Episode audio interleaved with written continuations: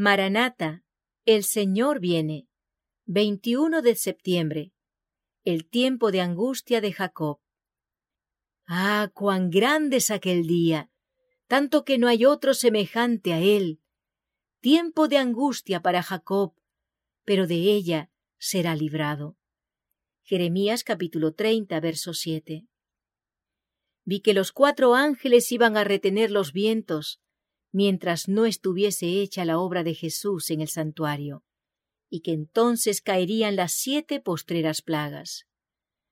Estas enfurecieron a los malvados contra los justos, pues los primeros pensaron que habíamos atraído los juicios de Dios sobre ellos, y que si podían raernos de la tierra, las plagas se detendrían.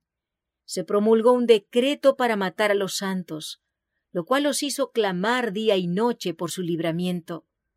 Este fue el tiempo de la angustia de Jacob. Así como Satanás influyó en Esaú para que marchase contra Jacob, así también instigará a los malos para que destruyan al pueblo de Dios en el tiempo de angustia.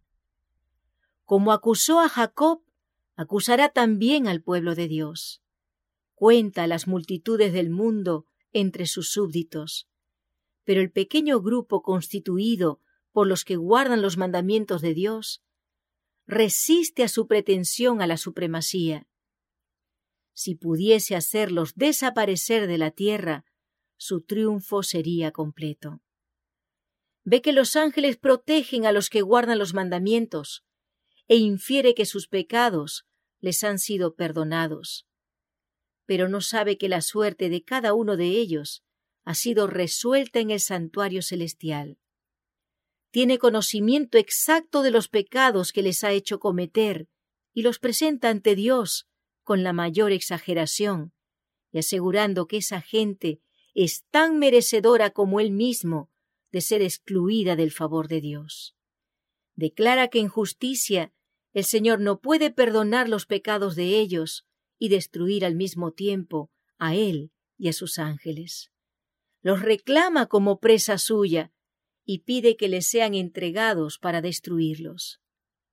Mientras Satanás acusa al pueblo de Dios, haciendo hincapié en sus pecados, el Señor le permite probarlos hasta el extremo.